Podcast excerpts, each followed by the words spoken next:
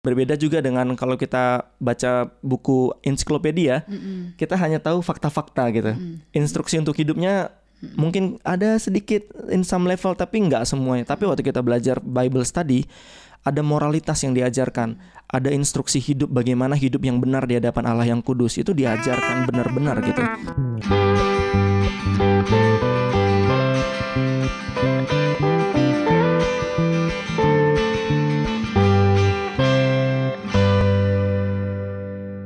Halo teman-teman, selamat datang lagi di Jalan Bareng Podcast Mm. di episode 62. Yeay.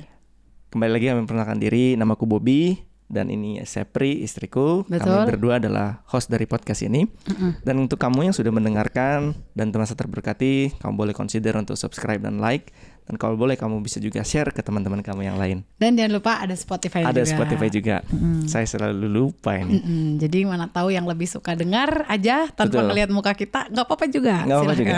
Iya betul. Nah ada juga di Spotify. Oke. Oke.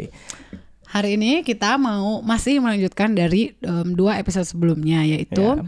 sebelum-sebelumnya kita eh, membahas tentang wisdom inspired by salah satu buku judulnya Wisdom Pyramid Hmm. dan di mana di Wisdom Pyramid itu di basisnya adalah firman Tuhan yaitu Alkitab. Nah, hari ini kita mau mengulik atau discuss lebih jauh lagi tentang Hmm. kenapa ya kita perlu eh, membaca dan mempelajari Mempelajari. Alkitab kita gitu. Betul. Mm-mm. Jadi- Kenapa?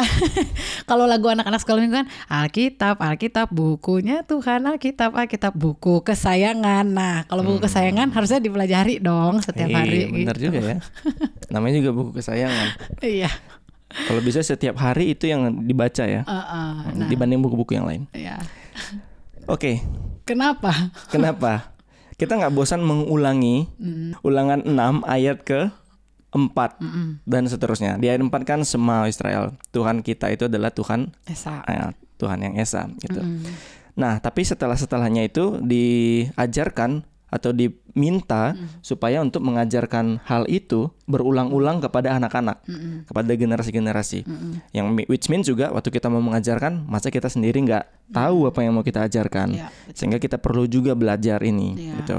Dan poinnya adalah mengasihi Tuhan dengan segenap hati, kekuatan, jiwa, akal budi. Iya, Dan hal ini juga pun Kristus sampaikan di Iya. perjanjian baru di kitab Matius 22 kan. Nah, Nah, jadi gimana kita bisa mengasihi seseorang pribadi Iya. yang kita nggak kenal betul. gitu. Jadi itulah mengapa Mengapa? episode ini hadir pada saat ini. Oke. Nah, Nah, tapi kadang-kadang kan kita sulit untuk bisa bisa mempelajari Alkitab gitu kan. Tapi di sini kita ada sediakan tujuh poin yang kira-kira nanti bisa memotivasi teman-teman dan kita juga dan kami juga Mm. untuk mempelajari Alkitab. Alkitab atau firman Tuhan ini. Poin yang pertama siapa? eh kamu kan tadi Oh, aku ya. gimana sih aduh. Oke. Yang pertama adalah kita mempelajari Alkitab, kita itu butuh tackle dua isu atau dua mitos yang sering beredar. Yang per- mitos yang pertama adalah Alkitab itu terlalu sulit untuk dimengerti. Itu hanya urusan teolog, itu hanya urusan pendeta, pastor, Mm, scholars scholars di bidang Bible teacher. biblical gitu. Ya, dibilang dibilang biblikal lah gitu lah. Kita orang awam untuk apa kita belajar? Kita udah datang aja hari Minggu duduk dengar gitu. Atau paling banter baca satu ayat saat teduh, baca renungannya, cerita-ceritanya gitu. Mm-mm. Nah, tapi ya. Alkitab itu bisa dipelajari oleh orang awam sekalipun seperti itu. Ya dan bahkan eh, sebenarnya kalau tadi Bobby sempat bilang ini tuh seakan-akan urusannya para teolog gitu ya pada dasarnya setiap manusia itu adalah teolog sebenarnya karena kita sendiri masing-masing tuh punya pandangan atau perspektif tentang siapa Tuhan gitu Iya. Jadi ketika kita udah bilang menurutmu misalnya ditanya siapa sih Tuhan itu menurutmu? Hmm. Menurut aku sih. Nah, itu aja itu kita udah mulai, Udah mulai berteolog. berteologi Iya, ya kan? gitu. Jadi Mm-mm. ya sebetulnya eh, kita tuh udah diciptakan sama Tuhan untuk meng- untuk ada desire untuk, Ada eh, desire untuk- mengenal dia gitu. Dan Iya. Alkitab tuh sebenarnya bisa juga dimengerti oleh kita gitu. Ya, dan mitos yang kedua adalah ini masih dalam poin yang pertama ya. Alkitab itu membosankan. Hmm. Aduh, tulisannya kuno, orang-orangnya kuno gitu loh. nggak relevan lah sama kita orang Kalau bahasa di aduh bahasa Indonesia susah ya. bahasa Indonesia susah. Alkitab terjemahan baru tahun 1974 lagi katanya iya ya kan. Dan ya, padahal di Alkitab itu penuh dengan ragam cerita, Iya. Bahkan di dalam Alkitab itu pun kita punya beberapa tipe sastra. Yes, betul. Iya kan ada Genre- narasi, genre-genre literatur. Iya. Dan bahkan menarik loh ada ki- yang kisahnya narasi, Ya, ada yang kisahnya puisi. puisi, ya lagu-lagu, Pujian, pujian, kata-kata hikmat, surat-surat, surat. literatur gitu. Ya. Jadi sebenarnya seru kalau misalnya Mm-mm. kita lihat eh, big picture-nya gitu. Betul. Misalnya kita lihat eh, di dalam Alkitab yang kita kulik sebenarnya jauh dari membosankan sih menurutku. Dan bahkan tokoh-tokohnya Iya, gitu kan. karakter-karakternya. Cerita-ceritanya tuh bahkan orang yang bukan Kristen aja tuh kadang inspired by cerita Daud Bathsheba misalnya gitu. Iya. Dijadiin lukisan, dijadiin film, basis Iya. film. Itu kan sebenarnya membuktikan bahwa karakter-karakternya itu meskipun di zaman kuno, tapi issues atau concerns atau kayak pergumulan yang mereka hadapi tuh masih relevan gitu sampai Betul. di zaman modern sekarang gitu. Ya, meskipun settingnya kuno ya Ya. Ibrani atau Yunani kuno, tapi cerita struggle mereka, concern mereka itu masih relate dengan kita. Daud dan Bathsheba tentang godaan seksual itu masih relevan dengan zaman kita sekarang. Akan ya, Akan yang menyimpan hasil di kitab Yosua ya, korupsi-korupsi. ya ny- menyimpan hal-hal apa namanya barang-barang jarahan. jarahan yang Nah, padahal harusnya nggak padahal boleh. nggak boleh. Gitu. Jadi ya itu Korupsi sebenarnya ya. revealing uh, kita sebagai manusia, Manusia. gitu. Kita bisa ngaca gitu kalau misalnya kita melihat karakter-karakter itu. Betul. Jadi, Jadi- dua mitosnya sudah eh, dua mitosnya sudah di tackle ya teman-teman. ya. Nah kemudian yang berikutnya uh, isu berikutnya poin berikutnya gitu Poin ya. nomor dua. Poin nomor dua adalah karena uh, adalah uh, soal motivasi hati kita gitu. Hmm. Eh, memang kita misalnya bisa reading, tetapi reading dan studying itu kan berbeda gitu ya. Hmm. Jadi yang kita mau sekarang itu eh, eh, Titik berat kan. tekankan Hmm. adalah eh, soal studying gitu ya. Nah, layaknya pengetahuan atau kayak pelajaran pelajar subjek pelajaran yang lain, mata pelajaran lah gitu ya waktu kita sekolah, itu kan pasti butuh eh, hard work gitu untuk kita Hmm. bisa eh, mengertinya gitu. Butuh labor gitu. Iya. Kita harus krem otak kita gitu untuk untuk kita bisa punya pemahaman tertentu gitu. Iya. Nah, yang menurutku menurut kita tuh sama gitu. Waktu kita mau studying the Bible, kita harus anticipate hal ini juga bahwa Iya. butuh labor, eh, butuh kerja keras, kerajinan gitu. Dan Dan seriousness ya. dan ya intentional gitu. Intentional. Hmm. Harus benar-benar menyengajakan diri setiap hari membaca Alkitab, membaca buku-buku yang menerangkan tentang isi Alkitab Iya. gitu. Dan ya karena maksudnya kalau pelajaran yang di dunia ini aja kita mau pay attention dan menginikan waktu untuk itu, ya apalagi soal Alkitab yang berhubungan dengan hidup kekal kita gitu. Hidup kekal tuh Betul. lebih jauh lebih lama daripada hidup kita di dunia ini. Jadi Iya. harusnya harusnya it's supposed to be ya memang kayak gitu gitu kita intentionally belajar itu. Nah, Betul. tetapi eh, masalahnya kadang-kadang tuh hati kita yang eh, kurang motivated gitu. Bukan karena kita kurang intelijensi ya atau bukan karena kita kurang pinter, bukan karena kita kurang resource gitu. Karena resource Hmm. Karena akses-akses sekarang udah banyak sekali ya. Betul, udah banyak guru-guru pengajar di Alkit di internet yang yang legit gitu, yang Betul. bagus kita bisa belajar. Eh, tools-tools juga udah banyak, Benar. study Bible, commentary, study Bible per kitab pun ada gitu, apa? Misalnya Betul. commentary per kitab pun ada gitu. Jadi bukan kurang resource, tetapi memang masalah motivasi hati Motivasi kita, kita. dan eh, kemalasan kita sih kadang-kadang. Iya betul itu apa yang disampaikan oleh Karl Barth, ya ini dia Swiss theologian yang berkata bahwa dosa itu sebenarnya berakar dari tiga masalah dasar manusia, pride, eh, kesombongan, dishonesty, ketidakjujuran dan slothfulness. Kemalasan ini kayak slothfulness ini kayak bahasa Inggrisnya lebih dalam ya artinya ya, Iya. bukan Ya, sekedar lazy.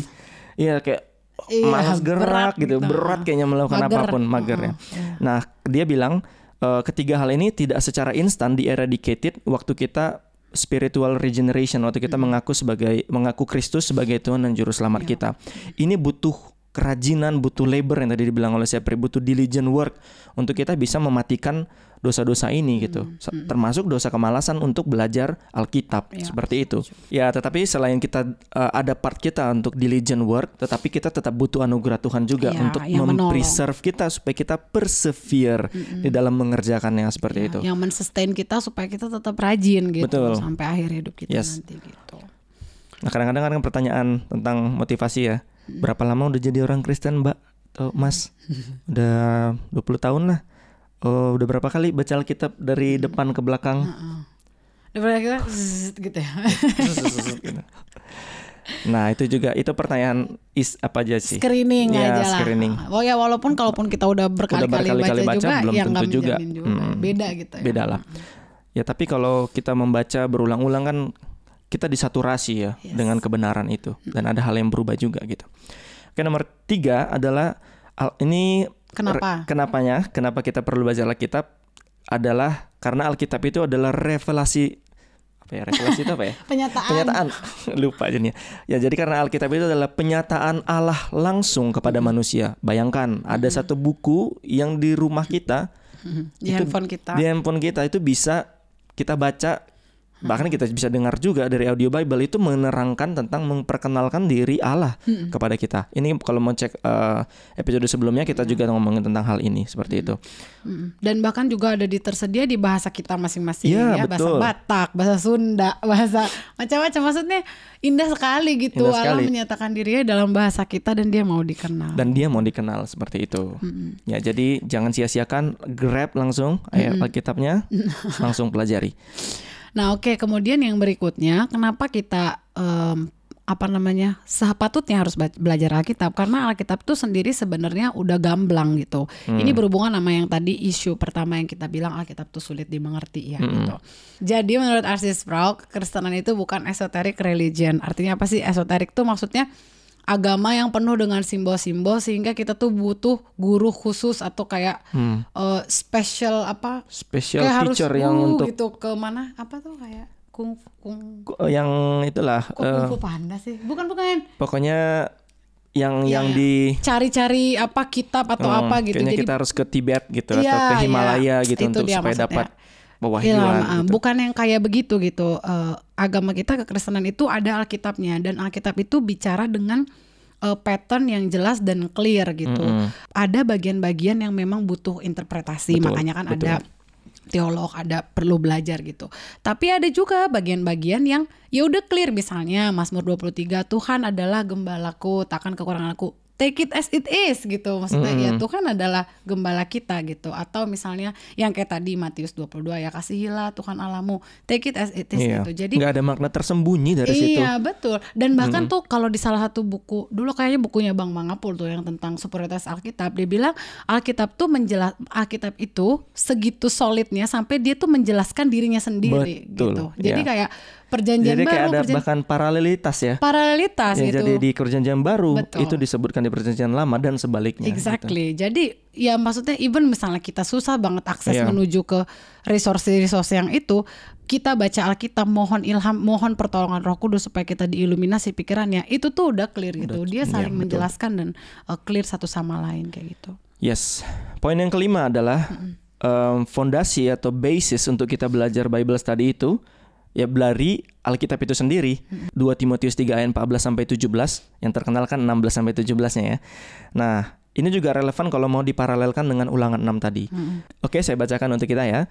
Tetapi hendaklah engkau tetap berpegang pada kebenaran yang telah engkau terima dan engkau yakini. Tetap berpegang ini ada certain uh, meaning untuk continuity, Ya. kontinuitas untuk belajar Ya. firman Tuhan, ya. Dengan selalu mengingat orang yang telah mengajarkannya kepadamu. Tadi di ulangan 6 kan kita mengajarkannya Berulang-ulang. kepadanya. Nah, kepada anak-anak gitu. Dan di sini dalam case ini eh, Timotius diajarkan berulang-ulang tentang kebenaran itu dari neneknya Ya, gitu dan ibunya. neneknya ke ibunya gitu. Dan bahkan dari Paulus sendiri. Ya. Tapi kalau di trace trace trace lagi sebenarnya Dari siapa Allah sih? sendiri sebenarnya Iya, ya. the ultimate source atau the ultimate teachernya sebenarnya adalah Allah sendiri gitu.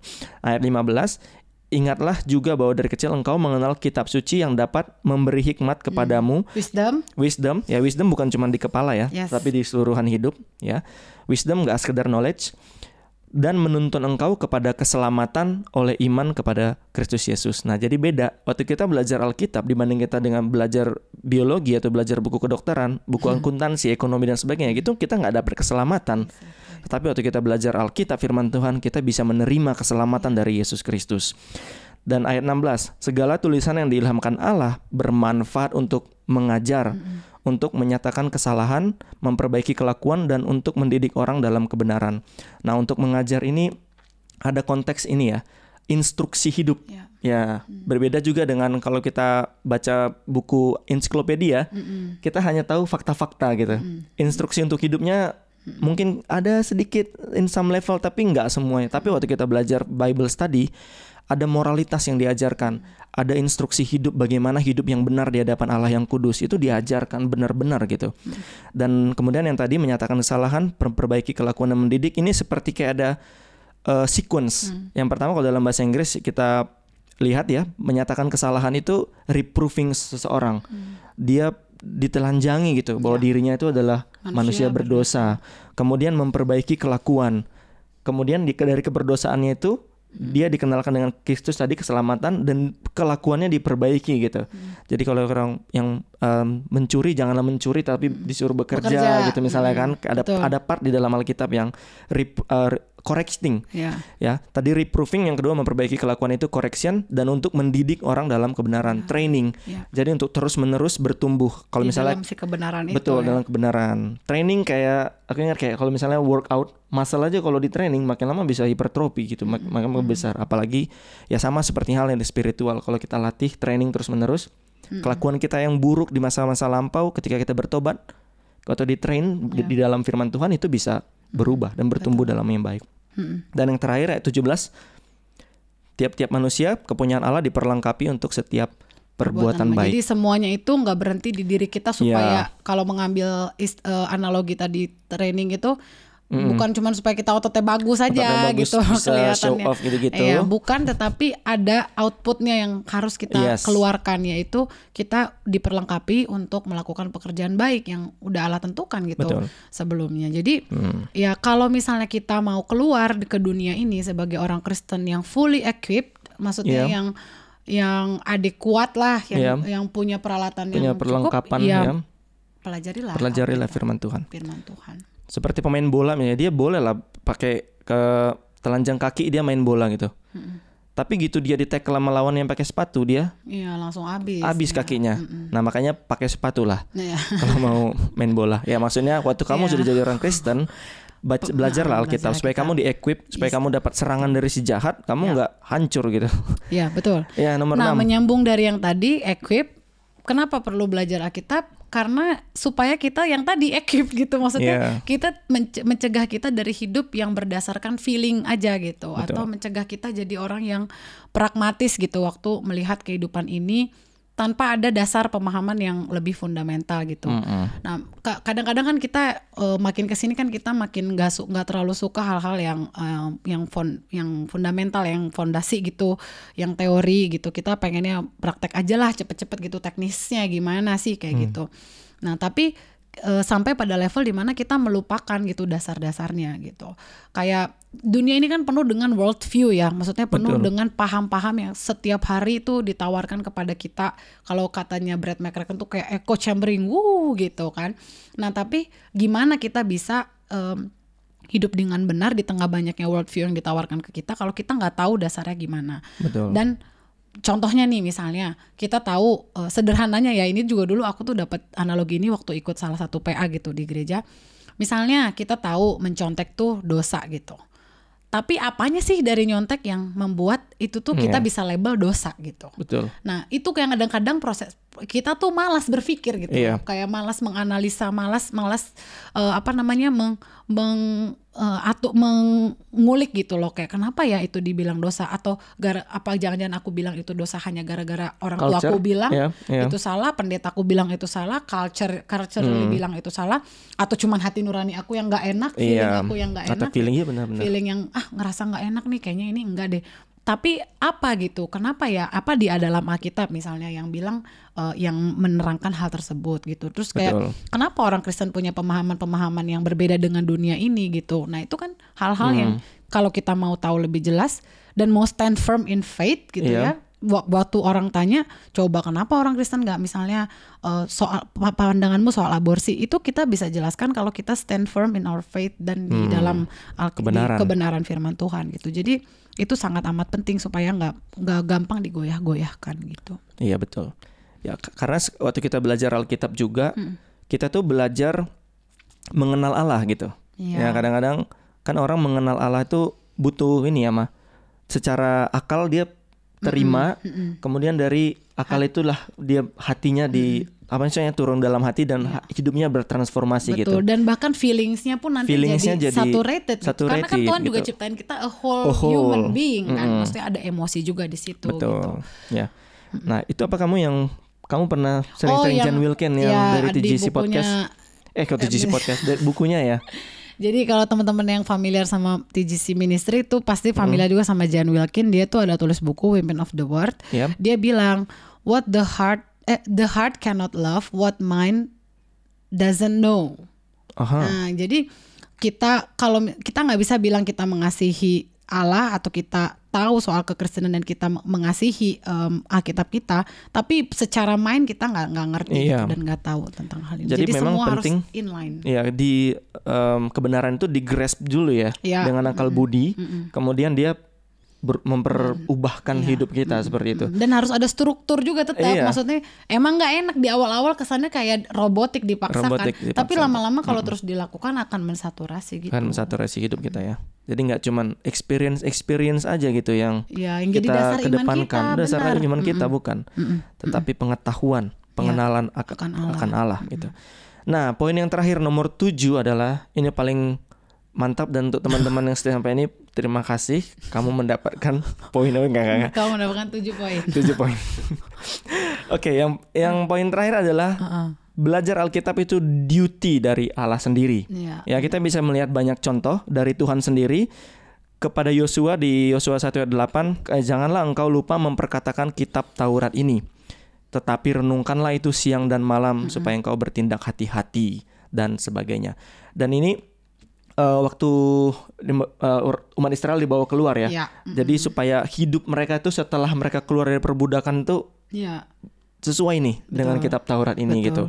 Jadi kamu harus belajar, kamu harus meditasi, kamu harus merenungkannya siang dan malam. Kemudian Terus kepada juga Yeremia, ke di Yeremia tuh um, Yeremia 9 ayat 23 sampai 24.